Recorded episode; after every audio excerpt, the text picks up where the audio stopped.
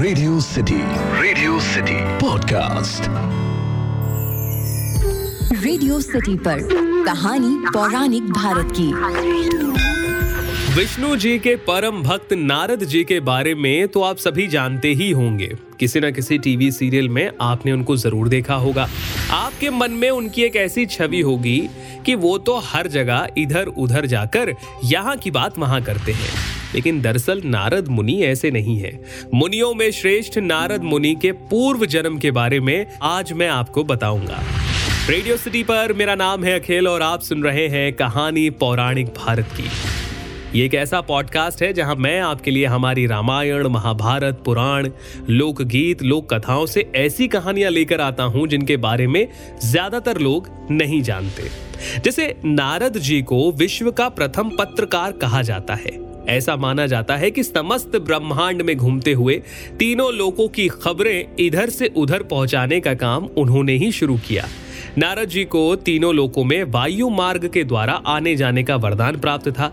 साथ ही नारद जी ने ही ध्रुव और प्रहलाद को ज्ञान देकर भक्ति का मार्ग दिखाया। चलिए आपको नारद जी के जन्म की कथा बताते हैं। पौराणिक कथाओं के अनुसार जब इस सृष्टि का आधार नहीं था, तब एक समय गंधर्व और अप्सराएँ ब्रह्मा जी की पूजा कर रही थी।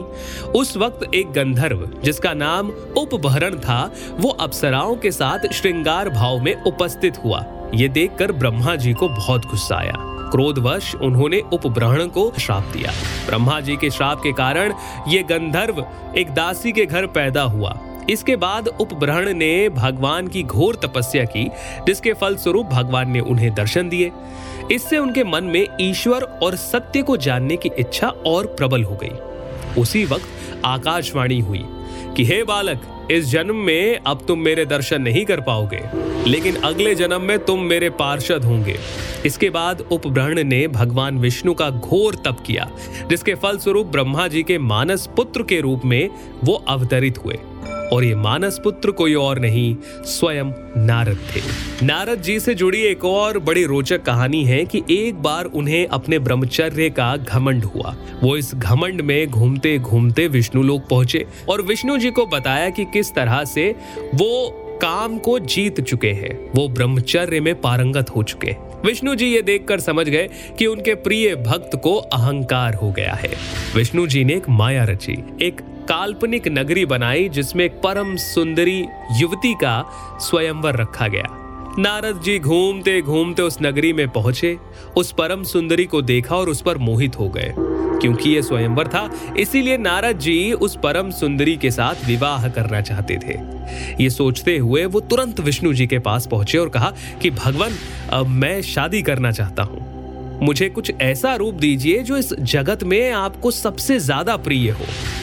विष्णु जी ने कहा, ठीक है। और उन्होंने आशीर्वाद दिया। आशीर्वाद लेकर नारद मुनि इठलाते हुए अपने अहंकार में पहुँचे उस सभा में जहाँ स्वयंवर हो रहा था। नारद मुनि के पहुँचते ही सभी लोग उन्हें देखकर हंसने लगे। नारद मुनि को यह बात तब तक समझ में नहीं आई। उस परम सुंदरी के स्वयंवर में नारद मुनि के साथ साथ विष्णु जी भी उपस्थित थे। वो परम सुंदरी सभी लोगों के सामने से होते हुए वरमाला लेकर निकली और विष्णु जी के गले में वरमाला को डाल दिया। जब नारद मुनि ने यह देखा तो उन्हें बड़ा गुस्सा आया। उन्होंने कहा, जब विष्णु जी को स्वयं ये करना था तो उन्होंने इतनी माया क्यों रची? यह देखकर नारद मुनि उदास हुए और पहुँचे एक नदी के तट पर, जहाँ उन्होंने अपना चेहरा देखा, जो बंदर के समान था। अपना बंदर का समान मुँह देखकर वो बड़ा क्रोधित हुए और पहुँचे विष्णु जी के धाम में। विष्णु जी के पास पहुंचकर उन्होंने कहा कि भगवान मेरे साथ ऐसा मज़ाक क्यों? मैंने तो आपसे कहा था कि मुझे एक ऐसा रूप दीजिए जो इस दुनिया में आपको सबसे प्रिय हो और आपने मुझे वानर बना दिया। चाहिए, मैं आपको श्राप देता हूँ कि आप भी मृत्यु लोक पर जन्म लेंगे और अपनी पत्नी का वियोग झेलेंगे। इतना सुनकर विष्णु जी मुस्कुराए।